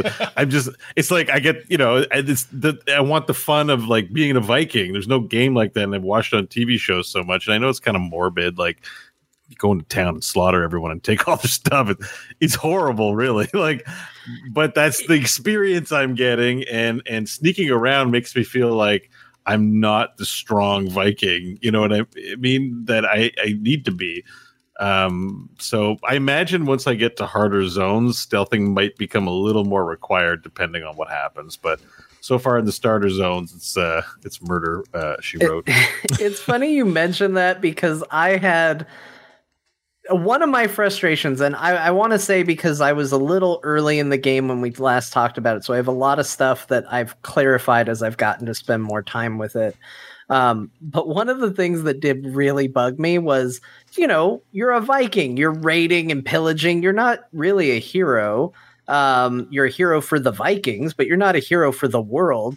And so we charge in and you blow the horn and you see the crowds of people going, they're running away. And I took out my bow and I shot one of the people that was running away in the back because it felt like the Viking thing to do. And the game's like, hey, you keep killing innocent people, we're going to desync. And I was like, what the hell? I'm a Viking. Yeah. I'm raiding and pillaging and stealing crap. And like, you're going to really dock me because I shot Yeah, a but see- random but- guy that was running But away. see, that is your that is your impression of what you see as Vikings. But culturally speaking, if you really look at it, and I haven't looked at it that much, but they're not. Oh, good. There's honor. There's honor in the in those ranks. They're not there to kill innocents. And so the idea is you kill foes. No, no, they are. They they are. I'm just Plus, saying I you think can't that guy base- had a knife. But you can't base everything on that Viking show. Like that Viking show. yeah, is I mean, they're not a, a completely homicidal maniacs. Like they have ethics, but you know, they did bring back slaves. Like slavery is a thing, and indentured servitude was a thing. Like that's just where the rubber meets the road on this history stuff, right? If we're making a historically accurate simulation of terrible stuff, then I get why they don't go all the way because you know it's a product and they want to sell it and they don't want to make people f- ask deep moral questions when they play games. Right. But I do. I like that's the experience I'm looking for, and and so I agree with John. I'm like, yeah, that's that's weird. And it's just weird. Like it's a it's it, and it the, the the games that they make are like history lessons. I'm pleased to see they still have that whole you know we're gonna it's a well researched game they have little history lessons here and there about people like I do get the sense that i'm like exploring some uh, an aspect that that is uh, well researched and even assassin's creed i think at one point did like a demo version of their game that was like a historical demo used yeah, the for last schools um, and stuff or not this, Like- like not the last one, but Origins had a complete combat-free walkthrough mode where you could just go and visit all the historical sites, and and they used them in schools and stuff. It was really cool. Yeah, and so I really appreciate that about this. I wish more games actually did that. And um but yeah, it's got to be an authentic experience. You don't you don't if you're if you're doing the history lesson thing, you don't just ignore the not so great stuff in favor of the good stuff. But I get why you would do that for a video game, you know. Right. And you don't want your 10 year old playing a game where they're literally learning how to raid and pillage and, and all the worst aspects of it. But Right. it was awful. It was a hard time. And like, I think it, from that age, because we're, we're talking about dark ages of man, it's not like they're necessarily the good guys either. Like, everyone's shitty. It- like, everyone at the time was shitty. Yeah. Like, you know, it, women, no rights. They're basically like cattle at, you know, in that age. Like, all kinds of bad things that we just don't even appreciate is part of that era. So I like that it would be authentic, mm-hmm. but you know, Yeah, but it's at the same time I'm I like that the characters are having to face the fact that they maybe have a bigger role to play than just be a dirty Viking or to be you know a Egyptian. Uh, Bayek was this. Oh, by the way, the Bayek actor, I loved him in that game. Is the same guy that played father on this show. Here, Look, Beau. Oh, oh, chest reveal. Chest Praise reveal. soul. Look. Pra- oh, Isn't that cool? Anyway, for the uh, for the TV Who's show Bayek? Raised by Wolves, uh, the actor who played father is um, is Bayek. Anyway, He also was your uh, main character for Origins. Oh, okay. yeah, and he was in um, Warcraft, the last expansion, as one of the main troll guys that you. Hung Oh, out with a awesome. Anyway, I love that guy. That guy's amazing. he's great. Um, but anyway, the point is, what was my point with that? My point is, I don't have a point. There's no point. Well, I want to talk about because I was a little harsh on uh, Lady John's Eivor like, "Screw your point." week. Yeah, yeah. Moving on. He can't remember it. We're moving. Uh, I was a little harsh on Lady Eivor last week. Yeah. Oh yeah. Um, How and I want to kind of I want to take some of that back because I've now been playing as her for a while. Um, I I stand by I stand by elements of it. Early Eivor is a little hard to deal with. She's a little self-serious, grumbly, muttery, like wasn't feeling it. And even when I went back and played through some of it again, I still wasn't feeling it. But pretty early on, um, she kind of comes into her own. And the way I described it to you guys when we were chatting about it um, separately, and I think it's actually a pretty decent analogy, is you know, we we talked a lot about like, oh, she's no Cassandra, she's no Cassandra. But I feel like Odyssey is like playing a game starring Han Solo, right? And Valhalla is playing a game starring Luke Skywalker. They are completely different characters. They are telling a completely different story. Of course, they're not going to be comparable. Like, if you put Han Solo in the role that Luke was in Star Wars, is not gonna, his demeanor and attitude isn't gonna fit, and vice versa. And for the game that Valhalla is, I think Eivor's performance is good. And I think it I think it actually does come around and I really ended up liking it um, a lot on its own merits.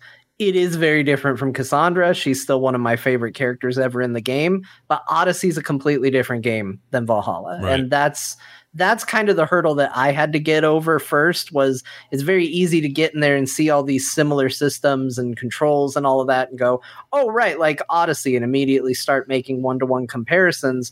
But like what Beau said is this is a game where you're playing a Viking and you're you're telling a very different story than someone who is essentially you're telling a Greek myth Mhm. in Odyssey. And you know, in that game you are the kind of character that saunters up to people hands on hips and is larger than life like that's Yeah, I mean, it was the a time of en- character that is. It was Yeah. a time of enlightenment too and freedom, whereas like this is the dark ages. This is a time of horror, horror, Yeah.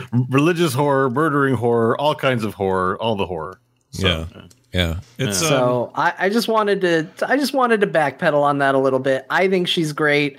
I think there are a lot of great character moments and a lot of humor in that, which is what I kind of found lacking initially. Mm-hmm. And then I started to find it, whether it's a dude with an axe in his head, which was like the saddest, great. funniest thing I encountered, or probably the most I laughed at a dumb visual gag, which was a uh what's it called? Fleeting, right? Uh, a Yeah. fleeting battle. fleeting or fleeting. yeah, fleeting. Uh, w- with a guy who was doing it from outside of a hut, and then when you Mhm. beat him, he, you just see a man clearly running away over a hill after he's defeated. and I thought it was the funniest visual gag I've seen in a long time. It was amazing. So Me- that game definitely finds that dumb Assassin's Creed humor uh, in the right kinds of places and has some really good memorable moments. yeah, I, Also, I the agree. mini games are great. The only problem with Lady Eivor is that she can't grow a two foot red beard and look like a badass beard guy. And so, sorry, I like the guy better because of that. He looks like a beard. He looks like a cool guy because he has a giant beard. I'm just gonna put it. Yeah, I, I got nothing against the guy. I just you know, Lady Eivor. I just I'd marry her. yeah, that's that's a strong contender. yeah. I think we know Beau's type. Um, but yeah, there.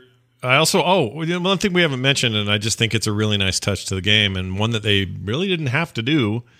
They put in like a full transmog dress your character up, barbershop, get new tattoos system in the game. And I think that's great that they uh, the game sort of acknowledges that yeah, players are really into cosmetics in video games. Turns out we were really into that. That's the thing we like. And it really adds to the variety of the game. So you go to your tattoo guy, and he not only gives you a bunch of tattoo options, but hairstyles, beard cuts, uh, freaking length of hair, color of everything, what color he is, um, all that kind of customization. You can just do anytime. It doesn't cost you anything to do it. And so if I want to go look like a total, you know, I don't know, look like I'm wearing a bear, I can do it because I unlocked all that gear. Now I can just go transmog into that gear. It's very cool. So those kinds of systems I, I really appreciate. Um, anyway, the game's rad. I'm loving it. I can't get enough. Skull. Yeah, it's very Yeah. good. Uh, something happened that was really funny the other day. Oh, I may have captured it, so I'll remember when You I better look say it quick before John moves on. Yeah. Yeah. Can't remember it. We're moving on, Scott. okay. No, this is good. You're like that guy that recognizes when someone's going to fall off the edge, and you go, "All right, we're back. We're back, everybody. We're back." uh, what else? I played a lot of Shadowlands as well. Not a lot. I'm, I'm only 52 uh, levels in, so two levels in to the expansion. I'm still in Bastion. I haven't had a ton of time for it, unfortunately, but uh, but I am also taking my time. I'm in no rush to rip through this stuff. Um, I feel like I learned a lesson in the last expansion to not burn out too quickly because I really burned out early on BFA, and I don't want to do that here. So I'm taking my time, paying attention to the story, enjoying what I'm seeing. Um, the weird bit about Shadowlands, I'll go into this more on Friday's the instance, but uh, I went in there with GURP because I have a GURP first rule typically, and uh, always level Yeah. him first. But I got to level one with or level fifty one with him and went, why am I craving the druid? What is what is about this world that I want the druid? I want the druid for some reason. So I went back out, grabbed the druid, ran that whole initial thing and got him into Bastion, and now that's what I'm maining. I'm taking the druid first. It's just happening. Oh wow. Yeah. So my troll druid named Gerblfleek is going all the way to the end. Gerbil. Gerblfleek. yeah, it's a stupid name. What can I tell you? But uh I don't know. I, I'm not. I didn't say that. it's uh that game's very pretty i really like what they're doing with story so far it's uh, a very nice like often is the case with new expansions wow expansions have great introductory stuff great leveling experience i'm enjoying all that stuff immensely uh, so far john how uh, how's it gone for you in there gone pretty good. I also feel like I'm not racing through it, but I, I did get through Bastion and Maldraxxus, and I'm kind of just dipping my toes into Arden Ardenweald. And uh, it's beautiful. Like that that's the thing. It's probably the most I've cared about world building in a WoW game since Pandaria. Like I'm I'm actually interested in finding out how all this works right um, which turns out is kind of awful at times. Like, uh, it's kind of shocking. Like, you go into these afterlives and you find out, you know, how the system runs there, and you go, oh, this place may look like heaven, but this place might actually super suck. And oh, this place might look like a heavy metal rock nightmare, but this might also be awful. But you know, hey, it's it's awful in a completely different way than the other place. Um, but it's it's good. Uh, I I think there's a couple things that I wish were done differently, but uh, overall, I'm having a really good time with it.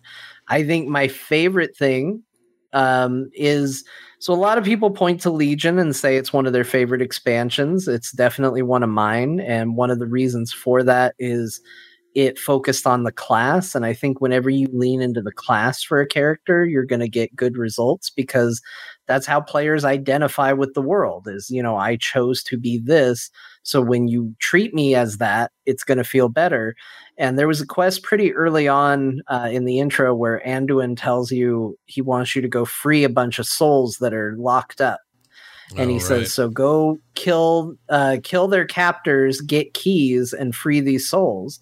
And just as a joke, because I was streaming it, I went up to the cage door and went, "Now, as a rogue, I should probably be able to pick this lock." And I clicked pick lock and clicked the cage, and it started picking the lock, and I freed it without getting a key. oh And I went, "What is going on?" that's cool And it turns out that has worked through the entire expansion. Anytime something has been locked, unless it's some magic special key, uh, I have been able to pick the lock and do what a rogue should be able to do for that. And that is an incredibly cool feeling that it's such a small detail but it, it just changes how you feel about the game and it made the game that much more exciting for me and so uh, it, it's almost like getting a little bit of legion back even though it's not you know a major thing and my understanding is there's lots of elements like that if you play a death knight instead of just calling you champion they call you death lord because you got promoted to that position Oh, in that's legion cool. Yeah. Um so there's there's a, a lot of little touches like that throughout the game. And i i just think that stuff's cool. I i the only moment i've had in wow that was like that where i was like oh my gosh this is an rpg like d&d is there was a instance where during the course of a fight with a boss he would run over and drink a potion and become super powerful. Yeah. and I could see when we because we wiped on the boss, I could see that you could click the potion. So I was like, well, I wonder what you can do with it. And before we pulled him the second time, I stealthed over to the potion and I clicked it. And as a rogue, I was able to poison the potion. And so then in the oh, middle of this boss cool. fight, he runs over and drinks the potion and then just died That's great. and we skipped Oh. the entire second phase and that blew my mind and that was probably one of the coolest moments i've ever had in wow. And just anytime they lean into that sort of class fantasy they're they're going to win me over. And they definitely have moments like that in this. Was that Professor Putricide? Was that the dude that drank the thing?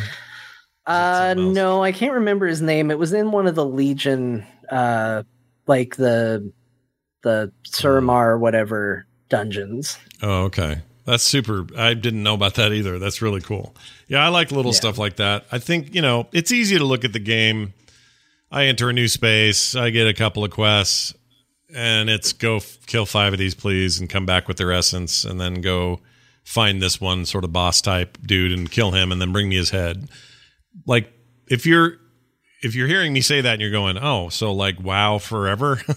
yeah, there's a lot of that, and it's always going to be that. Like, I don't know how you do anything different. That's at the core of this game mechanically, from the questing perspective, anyway. That is what this game is. Um, and there's part of me that's like, well, you know, 15 years of that, it's a long time to be doing that. Uh, but I I do think they're packaging it nicely. Like there's there's there feels like um, you know, some people complain actually that there's so much of this that's like story and then a cutscene and then story and then you go do a thing mechanically, but then you get more story and stuff. But I think I'm I'm kind of down with the way they do it and the way they package it because it is more interesting than if it was just a bunch of quests and I had to grind them out. Um, Yeah. So overall, I'm impressed so far. I like it. Also, props to the team for a pretty flawless launch. I know there was some trouble logging in early on. That's always true, but I had no problem getting in about 45 minutes after servers went live and stayed in the whole time. I've yet to be in a queue. Uh, I wasn't so lucky. yeah, you had problems, right? I heard something about that. I did. I well, I was streaming, and turns out I didn't check my stream before I started. There were streaming issues. I had to restart WoW, and getting back in was a problem. Like Right. being in before it launched, smooth, just started right up, no problems. And then once I had to log out and log back in, uh, I was down for about an hour. But yeah. See, that sucks. The- so there, there were, you know, it wasn't perfect, but I think for a launch of a major expansion with, according to their earnings call, record pre-orders, like pretty, pretty smooth, worldwide simultaneous launch. That's hard to do, and I feel like they did a pretty good job of it. So, on one of the more still the most popular online gaming experiences. oh yeah, It's Like- not like a it's no slouch. No, it's still the standard when it comes to, you know, MMOs. The closest thing to them competition wise these days is Final Fantasy, and their numbers aren't this big. So, you know, I think there are more people checking out WoW at launch than anything Final Fantasy is doing at their launch. Yeah. You know what I mean? Even if even if the player base over long term is lower, that initial rush is going to be huge. Mm-hmm. yeah, those guys did a cool tweet. Uh, the Final Fantasy 14 people did a. Oh, yeah, I saw that. Yeah, Yeah, I like cool. that kind of stuff. so, a question for you guys because I I'm super on the fence. Uh, You know, I'm a little bit like it's a big time commitment. I got a lot of things I want to do. It's probably a good idea to not play it, but it looks really cool, and I'm hearing a lot of you know mostly positive things. It's just it, I'm really stuck on this. what I think would really uh, jive with you is so much of this reminds me of some of your DM ideas, uh, and some of some of the stuff you've worked with, like Afterlife stuff in our in our campaign on There Will Be Dungeons, is based on the actual D and D Afterlife stuff. So I understand that you know you're sort of just riffing with some of it, but the way that you pulled us through that part of our campaign reminds me a lot of this these ideas. Oh well, specifically, it's um, Planes Planescape's very. I think the first time in like role playing history where you have something so simultaneously, it's the afterlife, but also it's this weird city where people hang out after. Like, Yeah, it's a it's not it's like life. just heaven and hell. It's Yeah. like it's like real. It's a big political mess, and there's a whole bunch of factions, and there's good parts of town, shitty parts of town. So I imagine there's probably a hub like that in this game. Totally. right? It's called There's a lot of stuff like that. I mean, you get into it where it's like, okay, well, the first place you go is Bastion, and you've got this idea of, okay, well, these are people who were good and noble souls, and this is their reward, which is to have their identity and life completely stripped from them. And then they guide people into the afterlife, and that's somehow supposed to be a reward. And you have the strife that that causes people who aren't ready to let go. Whereas then you go to Maldraxxus, and you've got people who they know exactly who they are, who they were, but their job, and this is kind of an interesting concept, is to defend the other afterlives. Because in addition to it being the realm of death, it's still a place that you can go. I mean, you're there as a mortal anyway. So it's a place you can you can go to and visit. So the afterlife needs an army, and that's what this afterlife provides is soldiers and troops to defend the afterlife for it. And so as you kind of learn these concepts, you're like, oh, this is kind of neat. This is this is cool. This is an interesting idea. You can tell these guys Um, are major tabletop players. This, the writers of this thing, you can tell that they've got some concepts they've lifted from other ideas. But like Oribos is one of my favorite parts of what the introductory thing is. It's it's your main city. It's kind of your Dalaran this time around. You got all the, you know, there's like a whole quarter for um, professions, and you know they and they and it's interesting the conceit on how there's professions in this in this like purgatory heaven state is is kind of funny. I thought, but anyway. Okay. Well, everyone in the chat room is telling me not to play it because I'm too. I, I- I'm also have addictive tendencies. So you know, if I, I'm in, in for a pound, in for a dollar, like I'll be It on a is- 36 hour gaming session. Yeah. Right. It is more World of Warcraft, Beau. It- like honestly, like that sounds very reductive, but it has a cool story. It has cool worlds, but it is more World of Warcraft. Yeah. If you want more of that, it's going to be very good, and I think you're going to like it. You're not going to be bored with it like you might have been with a expansion that didn't interest you as much. It was a But it's- reputation. Somebody sent me a picture of a reputation bar. That'll turn me off. Well, the, all that stuff kicks up at the end, and that tends to be where my understanding is you typically bounce anyway. Is is at the end, like I like you know, rating. if you I like the if rating. you just want to check out the worlds, it might be worth getting in there, but it's gonna be it's gonna be World of Warcraft. Like, there's nothing about this expansion that goes, well, this is a game changer. Like, it's very Hmm. good, it's very cool, it's very interesting, but it's more WoW. Yeah. that trailer's so awesome, though. Oh, it's very You know, cool. I have a history with the game, so it's like there's a lot of pulls. But yeah, okay, I'll, I'll just watch. Uh, here's what I would do. I'll watch you guys play. I, I would say don't do it yet. I would I would play Valhalla till you're done with Vikings, and then maybe look and see what you're doing then. And then, Wh- then what I- you may be playing. You probably be playing Cyberpunk, and it won't matter anyway. Yeah. yeah, yeah. What I would want to hear is the review of Torghast from you guys. Oh you right, finally right, get right, right. I'm That's going to be the if if you're like this is crazy good experience, then I'll be like, well, I know what I'm doing. yeah. Over the Christmas holidays. Torghast is the number one thing I care about post, you know, as an end game thing. And and if it, if they nail it, we're we're in you know we're in happy times. If not, well, Yeah, me too. we'll see how it goes. All right. Uh that's it. Oh, uh, Beau, you played um Yeah, something else. Oh, Baldur's Gate. How'd that go? stuff. How'd Baldur's Gate go? For Baldur's Gate. Um, my computer is a potato now. Uh, basically, it, it didn't really. It's I can play a little bit of the tutorial level. By the way, the tutorial level is awesome. You're on a mind flayer ship. It's like the greatest thing ever. It's not some weird island that's boring. It's like you're literally in hell on a mind flayer ship, and it's the greatest thing ever.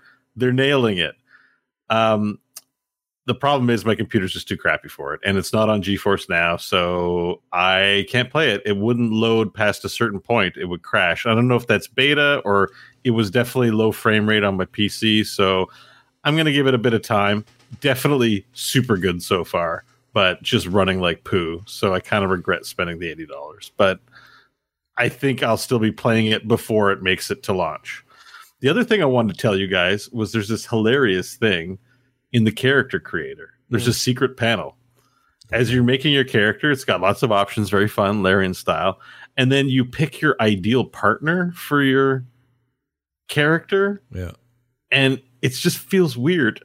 It's like a secret thing. It, it's not there. I just accidentally clicked over and I'm like, oh, make your perfect partner. And I was like, I mean, I was streaming it, so I was like, I don't know, this is a little personal. I don't want to do this live on stream. I mean, you mean you, it's uh, it's you picking not personal. Yeah, it's just like like it's like you know how you might have romance options, Yeah, but yeah. they're always like you know a few options, and you, you like okay, this character's cool. Like in Valhalla, that that Petra girl really wants to like you know hang out with me. We did shrooms together and followed an elk around the forest, and that was awesome. And now she's like, you know, if you get lonely, come on over. And I'm like, okay. But um, in this game, it's like design your perfect woman or man, and I'm like. I, I just kind of want to meet the people and like dig find someone I like like real life. I don't want to actually make my robot girlfriend in, in this game. So I was like, I hope they take that out because it's it feels weird, and I didn't like it. Well, it's also But, is um, there any um, precedence for that in the old games or in D and D in general to do that? Maybe they're gonna do something where it's like something appears, like a you gotta fight a succubus, so they're gonna appear as whatever your idea of perfection is. Oh, and I don't know. could be. it's, it's I don't know if it's worth the level of effort it seems to be asking for that sort of mechanic. That that is kind of weird. We'll get Like an it's a full character creation. Pick the perfect eyebrows, the eyes. Yeah, you know, I mean, I'm it's kind of with just- you. That's kind of odd. Yeah, it's a Yeah. little bit weird, but that looks Yeah. the the actual uh, tools for that, like the character creation stuff, looks rad. Looks really good. Yeah, it's really good. It's really good. Yeah. It just didn't work the best on my system, so that's a bummer. But um, I can tell it's going to be really good when I get the system for it and all the D, like the Larianification of some of the D and D rules. It's fine. It's a video game. Mm. It's close enough, and it's really robust. There's a ton of spells in it. Um, yeah. Anyways, uh, music's also super good. So this game is going to be a winner. I can feel it, um, and I'm really excited. Good. I want to hear more say. about it. No, I, I fantastic. did want to say one more thing in my like little section here too. Is that Yeah. first of all, Ubisoft Connect? uh, You were right, Scott. Like Yeah. it's a great service. Yeah. I'm like, I'm. I was just wanting to play Valhalla, but I'm like now planning all 15 games I'm going to play after. Mhm. Like that same Xbox excitement I'm getting from Ubisoft Connect. I actually really recommend it. There's a great library of games in there Mhm. that I haven't played. So, and I've been playing Valhalla over GeForce Now. I finally have a use case because Valhalla is a next gen game, and I'm playing it on low, and it runs. Streaming it runs less. I'm playing on ultra turbo graphics, and I have I, I can report. I think I've done about 20 to 30 hours on GeForce Now, and apart from the fact that the the the quality will go down sometimes, like it won't be perfect 1080p. It, kind of fuzzes the way Netflix does sometimes when it Mhm. Like a little artifact f- thing or whatever. Sure. Apart from that, I'm playing on full like ray tracing business. I'm playing the most beautiful game I've ever played on my PC, thanks to GeForce Now. I can stream it no problem. I'm I'm not redlining on anything, and the game is there's never you know the jokes were like you press the space bar and the jump happens two seconds. There's been never not a single time that I've played that the controller was not responsive. And I've tried it, but I was really skeptical. And so now that I've given it a full 20 or 30 hour like stress test, this is the future. And I just want to confirm that like buying games will be a thing of the past. And I think we'll be better for it. Yeah, I I tend to agree, and that service is a good showcase of that. Uh, and I also the Ubisoft Connect will also be responsible for the cross save stuff, which is why I'm so tempted to get it on the Xbox as well, so I can play it anytime I want, wherever I want. What a dumb idea! Why would I spend another fifty nine dollars on the game I already own? But I'm tempted. I'm tempted too. Hey, you know, sometimes you want to be in different rooms. I know, Give it a few- what a what a what a what a, what a highfalutin idea that is! Like, Yeah, you spent seventy dollars to gain an additional room. Yeah, I don't know that I need to do that, but at the same time, I could justify and say, "Well, this is for work. It's for science. You know, I want to see how this works, so I can get on the show and go, "Oh yeah, it, uh, totally did my saves, and uh, now we know, so I can inform the public." Do, like, do, what? A, do you think Ubis? Wait, do you think Ubisoft Connect could end up being on the Xbox platform? Uh, Sometimes they have other sub services. Potentially. I mean, they are doing so. Okay, so the we didn't talk about it. I guess it was just last week. That's why we didn't, or maybe it was a week before. But that Luna service on Amazon, which is kind of their answer to GeForce Now and Stadia and all that. Um, they're they're they're aiming more for a Netflix model, which is they're going to have a bunch of games you can stream, and you just pay whatever it is a month. They'll have a free tier and then a, and then a paid tier. Um, but one of the things they announced is they're going to do like like they do with TV. If you have Amazon Prime Video, you can add on services. So you can be like, oh, I really want HBO. So you can HBO can be added as an add-on. Uh, I want Showtime. That can be added as an add-on. Well, in this case, they're going to do it with gaming services, and the first one that was announced is Ubisoft. So for an extra, I guess it's just the flat. It's the same rate. It's like for fifteen bucks, you get Ubisoft with your thing that you're doing with Amazon Luna.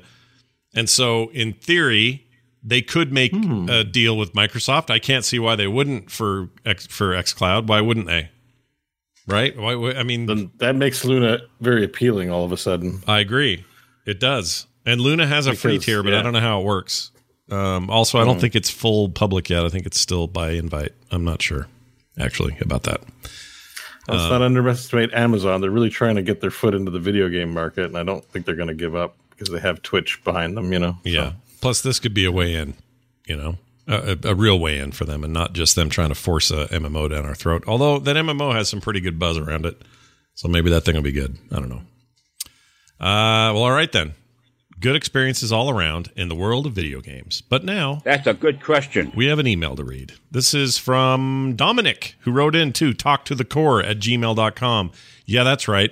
Talk to the core at gmail.com is the email address. You're encouraged to use it every time you wanna. Every time you wanna. Every time you wanna is the word I Every, meant. every time. Yep, I Every did a time. typo in the words I said. It's so dumb. Anyway, Dominic wrote in says, Hey guys, longtime listener, first time writing in. I just listened to the latest episode with John and Bo talking about Hades, and I was curious. This actually might be a little older. I was curious if any of you guys have heard of Chron- uh, uh, sorry Chronicon. It is a recently new game that is on Steam. It is a top down isometric Diablo like game that I think you guys would absolutely enjoy. Has anyone here heard of it? Because I went and looked it up. No. Okay. So Chronicon. Oh, I don't have the link here. Hold on. Meant to put it in the notes. Uh, uh, I own this game, um, and it is like a 2D. Uh, how do I explain this? It's like a top-down 2D thing. I got it when it was in early access, and I honestly haven't checked it in a while, so I don't know how it looks now. I guess it's in full release, but it played just like Diablo. Like the loot, the loot uh, grind felt the same. The levels being gen- randomly generated, the kind of people you would fight, the the way you'd build out your character classes, warping around the world once you'd unlock their little warp uh, things and all that. Very very Diablo, but done in the style of like a 16-bit Zelda game or something, but dark. Yeah, like it, it. So I'm looking at the trailer. It doesn't look super impressive, but I see overwhelmingly positive on the store, and that's not nothing. Yeah, people love it. Um, yeah, so I liked it. It was fun. It, I mean, it has it's all the gameplay elements are there. It's just presented in a a way that at, at first glance on a static screen you'd be like, "Oh, well that looks like, you know, some another 16-bit indie, big shocker." But apparently these guys are like incredibly no, uh, if it's the real deal, and like I, I imagine it because it's Diablo, there's a lot of variety with equipment, gear, Mm-hmm. spells, abilities, all that stuff. And if it's fun to do those things, then then it's Diablo. Well, here's the here's the game features: five large and varied acts, each with their own storyline and play uh, to play through. Four unique classes: the Templar, Berserker, Warden, and Warlock. Procedurally generated dungeons and areas. Each playthrough is different. Local co-op with four players. Same machine requires one Xbox. They just uh, remote play together, fully supported. 400 unique plus items uh, with uh, with design special powers. Over 700 items with randomized enchants and qualities uh, build changing powers and powerful set items over 900 skills abilities and perks to Oh, learn wow. and improve i mean it's a deep that's a deep game And it even said the first uh, review I see here is the trailer on the Steam page doesn't do this game justice. It's extremely well crafted ARPG. Yeah people Okay. like it So uh, I own this. I need to f- dust it off. It's been a while. It was in early access, and it's only like twelve dollars. yeah, it's cheap. Eleven ninety nine or eleven nineteen on Steam right now. So check it out. well, also, I'm- color me curious. Thanks for the recommendation, man. if I had a, if my memory serves, it had a really cool soundtrack as well. Um, I think I remember that. It also gets really frantic like Diablo, like big explosions and skeleton bones flying everywhere, and you know they they figured And out a way to ability's kinda, going nuts too. yeah. And for being that cheap, it seems like a no brainer. Anyway, thanks for the recommendation. We appreciate it, Dominic. And that is going to do it for the show. Uh, if you guys stick around, we're going to play some junk junk box. What am I trying to say? Jackbox games with uh, with our friends Kyle and Kristen of TWBD fame and of course other things. So if you want to stick around and watch that, uh, you're welcome to. We're going to stream it. So that'll be right after this. All right, Beau, before we go, do you have any words of wisdom for the people at home? Um, it- always bring your axes to a Viking raid. Oh, perfect. Beau, Don't forget them at home. Okay, there you go. John, anything from you? Uh, if you find yourself in Valhalla, uh, you know, do, do whatever you want. All But right. turns out rules very limited around Vikings. You don't need me to tell you what to do. Fantastic. I only have one piece of advice to give, and that is to support us at patreon.com slash core show. There are many benefits to doing so. Primary among them is supporting your favorite video game podcast. So go show your love at patreon.com slash TMS, frogpants.com slash TMS. TMS, sorry, patreon.com slash core show, frogpants.com slash core. I forget what show I'm on for a minute. We're at Core Pod on Twitter, John underscore Jagger, Scott Johnson, and Beau Schwartz. You can follow us all. We can hang out there as well. Thank you all very much, and we'll see you next time.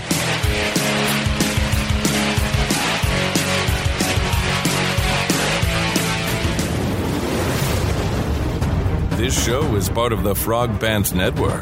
Yes. Get more at frogpants.com.